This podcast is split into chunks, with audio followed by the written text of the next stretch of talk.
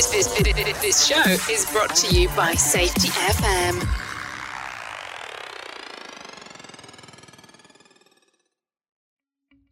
Welcome to Unapologetically Bold I'm Not Sorry For.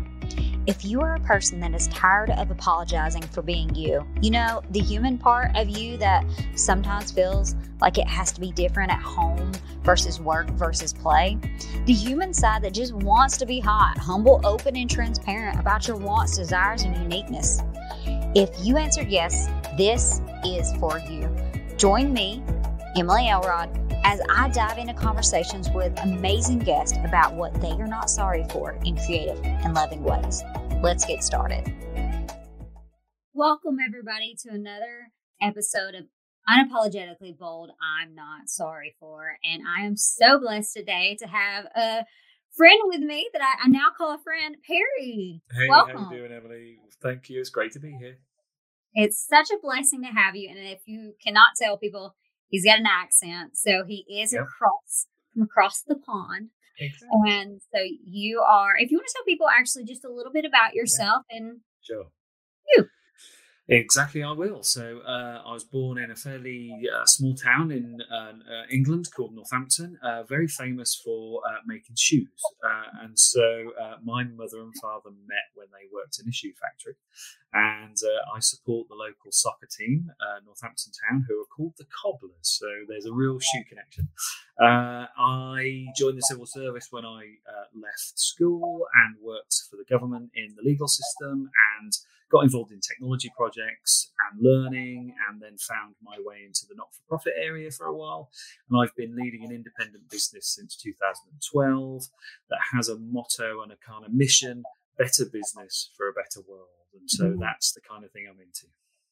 And I love it. And I can't wait for people to get to hear you speak about that as well, because I think that really plays into what you're not sorry for. So I just love to go ahead and hop on into it. So, Yeah. you don't mind, tell the world what you are not apologizing for anymore. I'm not sorry for promoting self management in work. I love that. There So, to dive more into that, and I think also to put a backstory on it, you are really in the people side of the business. Yeah, you got it. Absolutely, yeah. we nerd out a lot about self self management, self discovery, self efficacy. Like we can nerd Mm. out a lot of st- uh, on a lot of stuff. So let's just start in about self management. Tell us a little bit. Mm. How did you get to this? Yeah, yeah, yeah. So I, I guess when a lot of us enter the workplace, we are used to having a kind of hierarchical um, setup, right? So we we are allocated to a team leader, we are guided by a manager, we are given performance agreements, and we have, um, I guess, conversations called appraisals, and they assess your performance and so on. And, and you know, we kind of don't know any different. We think this is the way that things go. And then after a while, you come across some managers and team leaders, and you kind of think what value do they add to what I'm doing? They kind of just supervise me and they kind of tell me off if there's something not quite right. And then you kind of think, but what value do they add? And so you don't question it. And then I had one of those kind of aha moments when um, a London Business School professor, but actually is from uh, your side of the pond, Gary Hamel, uh, was at a conference talking about the future of management. And he introduced a concept to me that just made me go, wow. He said, management is a 20th century technology that has outgrown its usefulness in the 21st century world of work. This was 2007, and I was like, this is this is something that's just encapsulated all that I've been thinking about interference, about friction, about disappointment, about over management, and all this kind of lacking confidence thing that I felt sometimes in the workplace. So I started to dig deeper, and I found this Brazilian entrepreneur who took over his father's engineering business called Ricardo Semler, and he decided to remove management from his entire enterprise and allow teams to self-organize and have budgets and decision decision making. And this company thrived. And I read the book Maverick and I was like, wow, this is it. Like the world does not need as many managers as we seem to have created. I was careful though, because I didn't want to kind of demonize the whole concept of management mm-hmm. because I've had some terrific managers who've looked after me, who have nourished me, who have helped me learn. But I'm thinking, but for each one of those, I probably had two, maybe three who just made things difficult for me, who got in the way. And so, this self management style of liberated, self directed, autonomous ways of working seem to be attached to organizations where people flourished and had a strong sense of fulfillment in their work. And that's why I'm not sorry for it, Emily, because we want people to flourish in their work. We want people to be satisfied and feel value and worth in what they do. And unfortunately, sometimes managers just stop that from happening.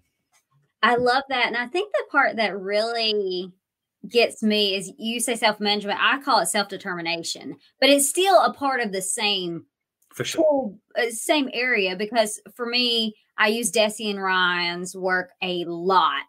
And it is based, it's the self determination theory, and it is competency, autonomy, and relatedness. So, giving them the knowledge, giving them autonomy, giving them the freedom of choice, and making it relatable for them. Yeah. And also, everybody has different levels. So, as Americans, I've found we really like autonomy because we want to have our choices. That's what our whole governmental basis is off of.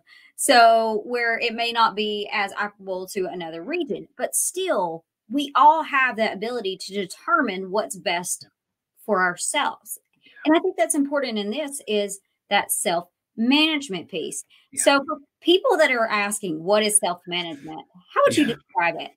Yeah, so um, it, it is as simple, I guess, as the removal of an unnecessary layer of supervision. Okay, so I think what we have to accept is that there are circumstances sometimes when people are quite new to a role, they perhaps don't have the confidence and the competence that a more senior figure who can help them with knowledge, who can build their confidence, who can create connections and, and bring them into a state of comfort with the work they're doing is very helpful. Uh, and so I would more, I would call that more coaching, right? I think mm-hmm. we've seen the rise of coaching in management for a good reason because I think we've wanted to be guided rather than supervised. Mm. And so that's almost like a first step towards it. If you can if you can create managers who guide and inspire more than they kind of control and and, and almost kind of uh, oppress, then I think we're into a good place. So that's almost like the first rung of the ladder on self-management. The next layer really is where managers are just like you do not need me and I'll mm-hmm. go do something specialist somewhere else because you have quality in what you do. You have the ability to make decisions. You have trust in your colleagues and the people who you're there to work and serve. Um, and so I, am just going to let you do it. And and you know when things get tough and you might need a bit of help, then then call in a more experienced colleague or perhaps me. But largely speaking, I believe you have exactly what you need to get this mm. work done. So I think I've seen it develop quite a lot in um, areas where people have a high degree of, I would say, kind of professional discipline, right? So mm-hmm. I think we've seen it um, creep into the military. Stanley McChrystal's famous book, Team of Teams, was talking about autonomous units, small, tightly knit groups who did not need oppressive strategic general kind of direction. Um, and we've seen it in areas like the military, uh, um, uh, medical profession, uh, oh. uh, where again, people are just like I, am in this. I know what I'm doing. I do not need a bureaucrat to tell me to fill in a form in order to make a decision on what's good for patient welfare. But I, see, I think we've seen it explode in technology. And I think that's where I guess most people might associate self management is in the stories of Spotify and some of the Google 20% time, where people will say, you have what you need and you should get on with being creative inventive and determined on your own um, kind of direction not some supervisory um, performance indicator statistically led challenge. You have the ability to solve your problems and to create great things in your work. And uh, uh, you know and i think it's that self determination that you talk about that i think has seen technology companies thrive through innovation because management hasn't had to approve things. It's allowing people to create things test them learn manage risk and develop. So i see it as an incredibly mature mature mm-hmm. set of circumstances where trust is hugely important and you probably know the work of um, Amy Edmondson from Harvard Business School and Michael Lee from INSEAD. And they talk a lot about the sort of disassembly of hierarchy and the need to see more people who have agency and choice, as you, as you say.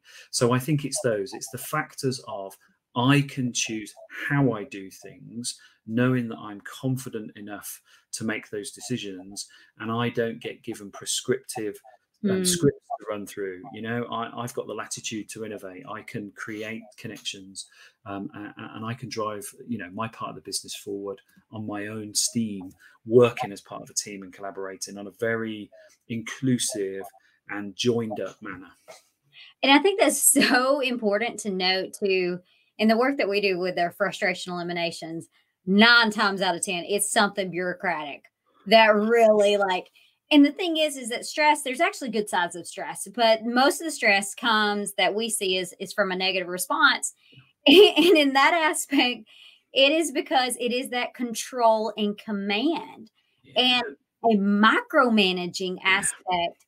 But i do think that it has been generationally taught until mm. now. Yeah i'd agree with that.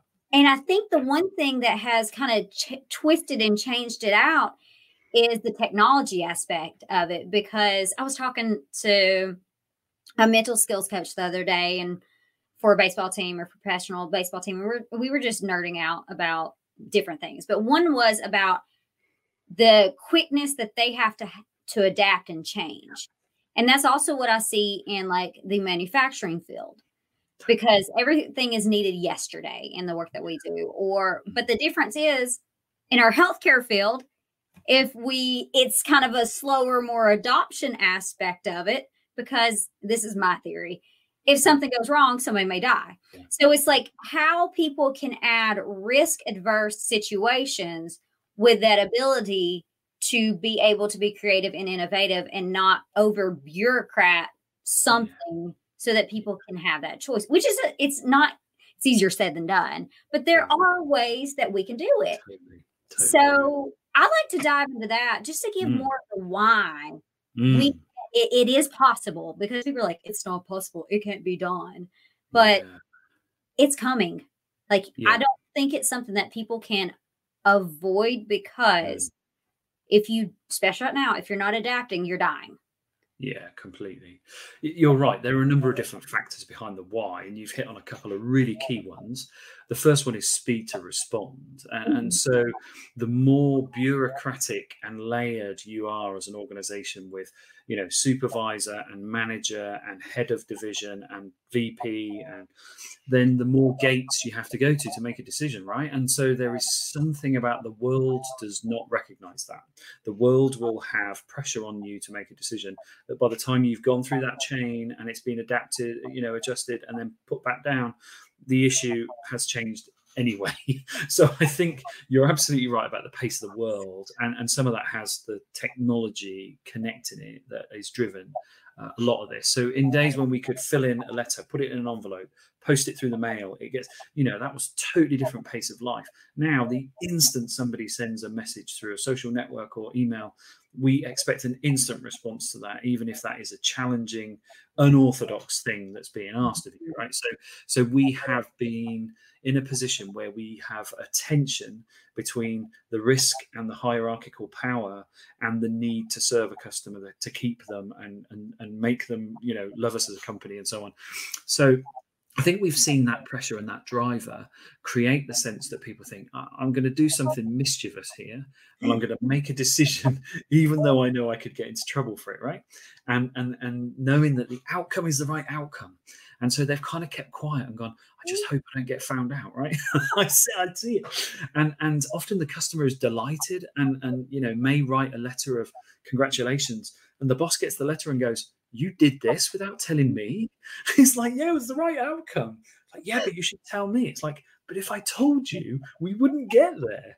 And it's this ridiculous process versus outcome that I think the modern world, in the way that you've described it, has said we cannot keep doing this. It is unfathomable in 21st century pacey creative businesses. So, where self management has taken hold is in a lot of areas where there is creativity, pressure, demand, and so on. And I guess it's also taken shape because of the nature of us becoming more aware. Of um, i guess the the psychology of decisions and you know i guess we've got people who used to be very happy to be told what to do who are now unhappy and feel pressured that they're not exercising their full mental capacity right? Mm-hmm. um, and i think we know we're wasted. So i think we reject that. We're like i don't feel the worth if I'm constantly programmed by another human being and I want to, you know, explore and and be creative and challenge, uh, uh, you know, sort of orthodoxies. Uh, and I think that's where we get a lot of satisfaction because we feel like we're learning, we're stretching, we're adapting, we're growing. And I think that desire is pretty strong. And that came out of Dan Pink's work in mm-hmm. 2008 Drive, right? Mastery, autonomy, and purpose. Those three things really frame what self management's about. I want to get good at it. I want to have my own agency over this, and I know it's connected to the greater good. So I think we we we desire that more. So I think it's a combination of realizing the processes are sclerotic and dangerous and, and unhelpful, and our own desires to just be more sort of in control and and able um, to make choices. There was one myth uh, I think I've seen in the world of work for a long time. It's people where, where where people said people don't leave bad organizations; they leave bad managers.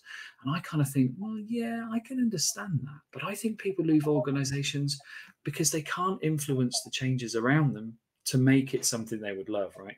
And that's not always the manager's fault. Sometimes the system and the bureaucracy and the process that you talk about. So the why I think is much more compelling now, as well as the information we are now hearing from successful companies who have done this. Um, and in fact, a lot of them are in the US. So there are lots of examples of companies that operate in a very freedom-centered approach, um, and they are testament to how successful and sustainable this can be.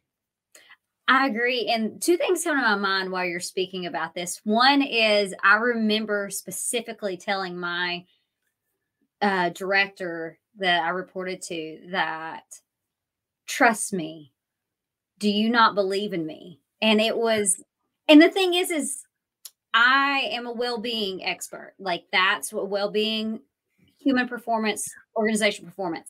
That's what I know. And I know, I know, I know it, if that makes sense too. I think.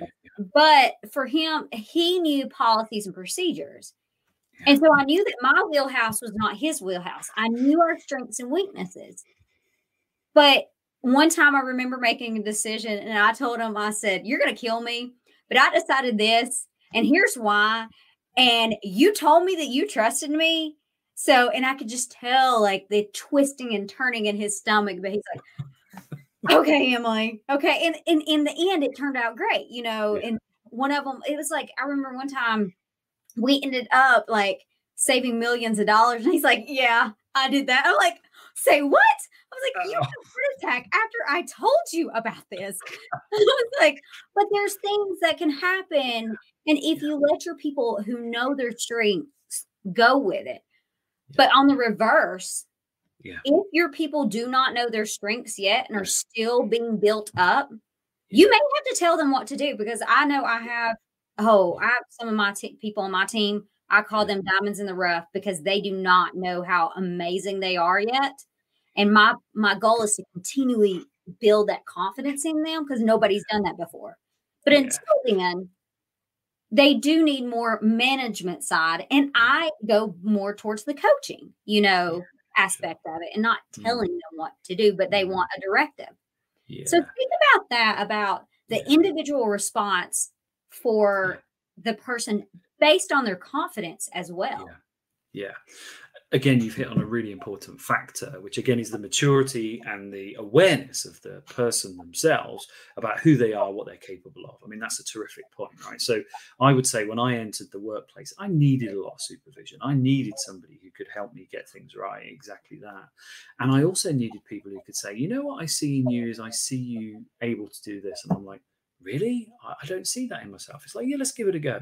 And then you prove it. And then you're like, oh, wow, yeah, I can and then you kind of think this person is a genius or something because they like pulled the thread in your mind that you didn't know existed but you do need that almost like that sensei right that kind of figure who who can help you channel like the things that you have in you and the interests and the energy and the propensity towards certain things.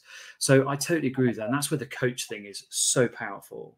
Um, so I do think there's a nurturing aspect to management, which I think you've absolutely hit on there.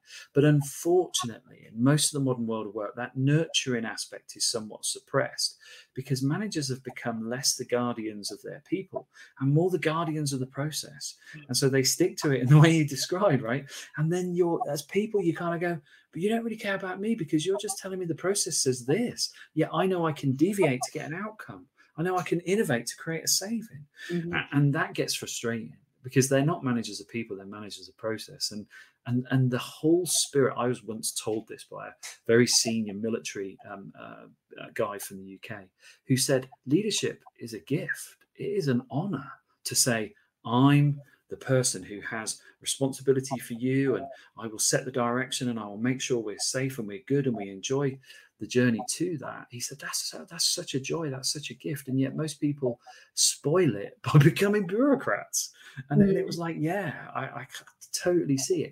But i love the fact that in a self-managed environment what people have recognized in, in the studies of, uh, of things that i've done is they recognize that role is so important so there is a nursing organization in the netherlands that has uh, no managers but it has coaches and mm-hmm. those coaches are like drawn on demand by people who say look i'm new to the team I need to know how this stuff works because I used to work in the old bureaucratic way. I'm I'm more used to spreadsheets than patients, and mm. then this coach helps them develop their bedside manner, their introduction to a new patient, their work with the community, and then they see them flourish, and then the coach kind of backs away and says, "You're ready now." Mm-hmm. and there's something so nice in having somebody who can almost endorse you by just bringing out what's in you anyway rather than somebody who kind of fills your head with stuff and just packages it for you. That feels very robotic. This discovery of the things that you are, you know, leaning towards and can acquire as skills and have a real interest in, that's a real gift. And I think, unfortunately, managers have lost that because we've we've given them too much work and we've made them the process guardians. And I think if we can restore some of the human factor in in leadership, we will welcome people with a title manager because we know they're there for us. And I think that's important to note about giving the humanity back to it because it makes me think of some people that I have worked with that are basically just bitter. and they, and especially if you have a high performer step in, and then they're quote unquote then referred to as the rebel because oh, they're going out of the process. But if they analyze, and the thing is, is I'm a process, I have a background in I was do not have the degree in engineering, but I have a background in engineering and in design and mm-hmm. process. Mm-hmm.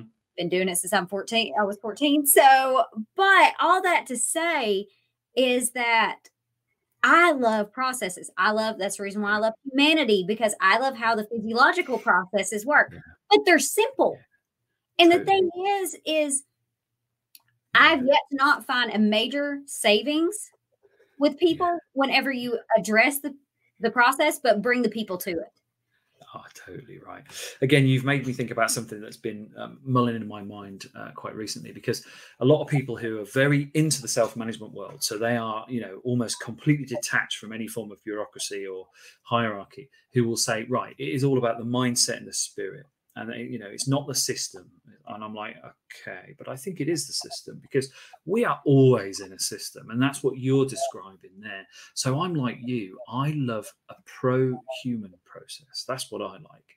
Because i do see situations where people dismantle management structures and processes and say okay everybody we're just going to go for it in a liberated sense and and we kind of look around and think okay, where do I start? What do I do?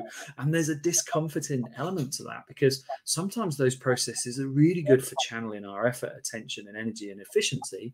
And if we mm-hmm. just get rid of them, we could be duplication and losing time and all that kind of thing. So I'm like you, I love a process, but a pro human process. So in self management that works really well, what I see is lots of collective agreement on what is a good process for decisions or experience or priority priorities.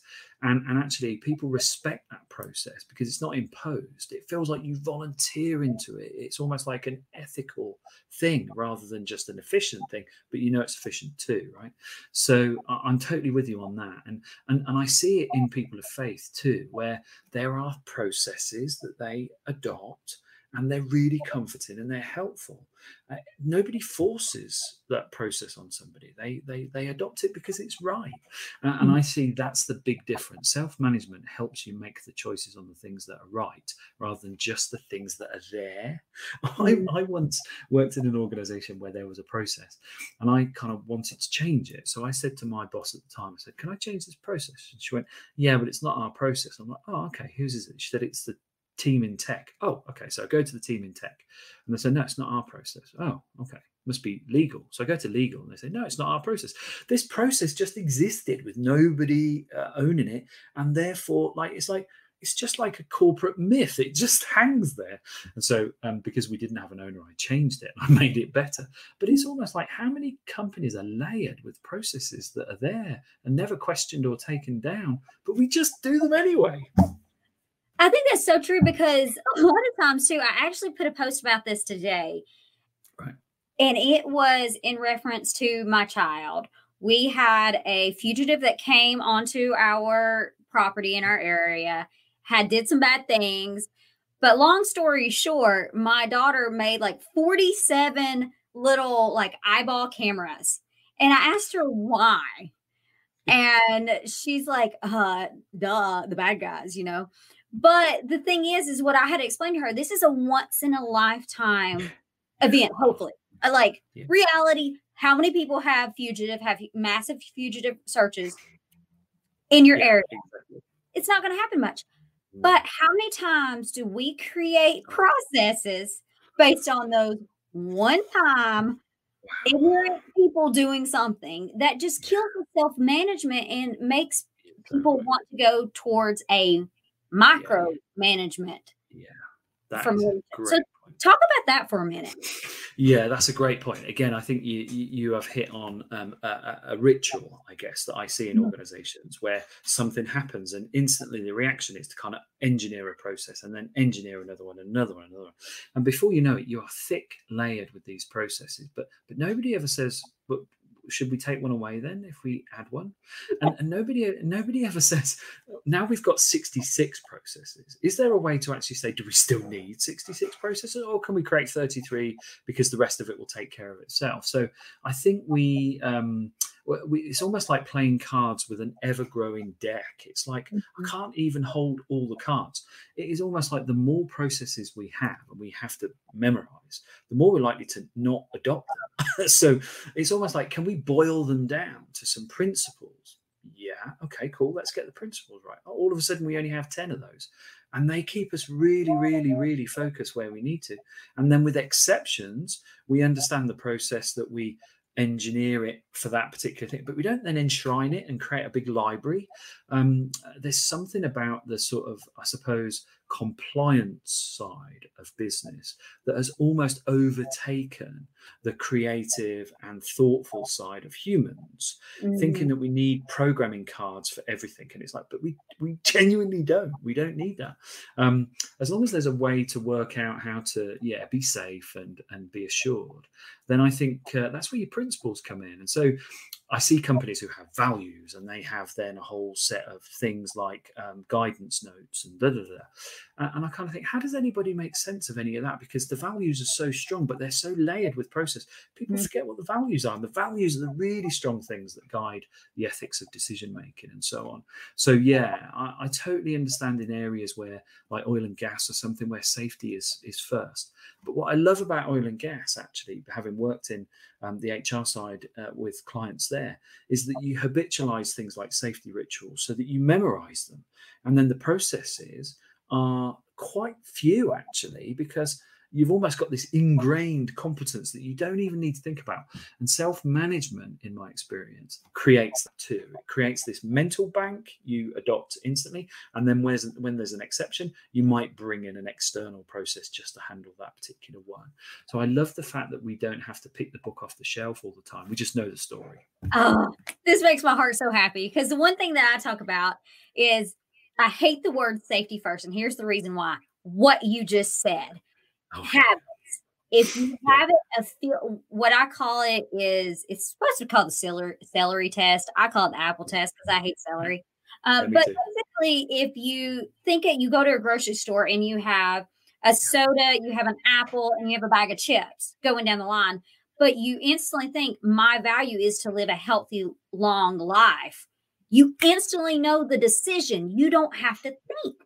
So that's the reason why making safety literally safety is a part of your body physiologically process serotonin. I call it the safety cop of the body because nobody Yeah.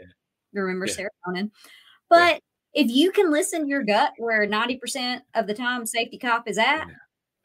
that is a way that you can self manage yourself so that you don't have to layer these bureaucratic processes that stop that growth, that stop the innovation.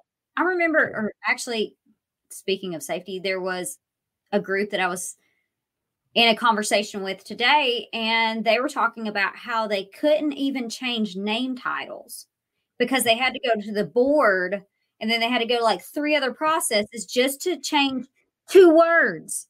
Wow. And I'm like, why? But then it made me think of an uh, work that I've done in the past, spec- specifically in healthcare. I understand, and this is just, it makes me feel better. It's the only way I can compartmentalize it is that change can lead to death. And so, very Mm. risk adverse companies are Mm. more resistant to change Mm. unless COVID hits and they're kind of thrown at it. Yeah, for sure. Well, I, I guess that is a good loop into the whole situation with coronavirus, really, isn't it? Because what we've had to do is, I think we've had to adopt quite a lot of self-managed ways in in the response to it, right? So, you know, there have been lots of decisions made very quickly. I mean, I know a company who spent a lot of time creating their business continuity plan. Now, when they knew the government in the UK was about to announce lockdown, did they get that plan out and follow the processes? No they sat around a table and they said what feels right and what do we trust? And what do we believe in? And what do we need to do to look after our people? And you know what? It was the best thing ever because they didn't kind of defer to some you know mythical guidance that would make it right. They just felt their way into it and they you know kind of had good conversations and exchanges. And i think again it's that kind of it's like a taught instinct isn't it? It sounds a bit odd but it is. It's like a grown instinct. You you hmm. know how to react in certain situations. And you see it in people who have to handle real sensitive um, situations with people perhaps with mental health issues people in traumatic circumstances hostage negotiators they don't get the rule book and the processes out they know because they've embodied the whole thing and what I see in self managed companies versus not self managed companies is this embodiment. There's not a detachment from me and the process. It's like I am the process in the best possible way. So it talks exactly to your point of, uh, of, of, of, of the acting in the nature of the best outcome without deferral to some kind of process. So absolutely right. Mm, that's so good. And I am so appreciative of you, Perry. It's Mhm. such an amazing conversation. So I know that we're close to the end of our time. So Okay. that I do want to ask two final questions. First part Mm. of that final question is people are apologizing for promoting self-management in work. What would you say to them? Well, I, I think they've got to listen to what's coming through, not just from COVID responses, right, but just generally what where we talked about the nature of what people want from their work. Okay, I think there is something about we have infantil infanticized the workplace a bit so we've got parents and children. I think it's time to get more adult to adult going on and that requires conversations that requires openness. So i would say if you are still apologizing for being interested in self-management or you think it's too risky then i think open the conversation with your people and say how much do you want agency and choice and, and variation and influence? And i think a whole lot of cool stuff will come out.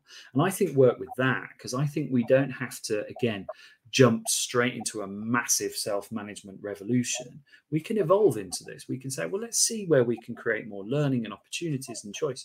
And then you just gradually mature the proposition mm-hmm. and you just keep talking, right? So, so I think that's how we get over apologizing is we table it, we start to name it and understand our propensity towards it. We don't force it and we don't dominate it. Uh, I think we just let it emerge. Ah, I agree so much. And this is the reason why uh, what I tell people all the time you do not want yes people. You want people, you don't have to be like minded, but you're like hearted. And that is what I love about you, Perry, is the like heartedness. Like you understand humanity and you understand its impact for the next generation. Thank so you. for the people that are are like hearted with us, how can they find you or connect with you? Mm. So uh, there's only one of me. So uh, on YouTube and Twitter and LinkedIn, Perry Timms will get you to me. Uh, my website for the company is pthr.co.uk. So it stands for People and Transformational HR, pthr.co.uk. Uh, and like I say, yeah, I'm always open to meet like like-hearted people. I like that phrase, Emily. Thank you, um, because I think we kind of do need to join forces a little bit and helping people stop apologizing for being interested in self-management, and uh, let's get them apologizing for keeping the hierarchical controls in place because we are choking and stifling a whole ton of human spirit. Amen. Amen. Amen. Thank you so much. And thank you for thank all you. that will be listening to this. I hope you have an amazing and blessed day. Thank you so much for tuning in to this episode of Unapologetically Bold I'm Not Sorry For. If this touched you in any way, please like and subscribe and share with your friends as we continue the message of being unapologetically bold by being hot humans who are humble, open, and transparent. See you next time.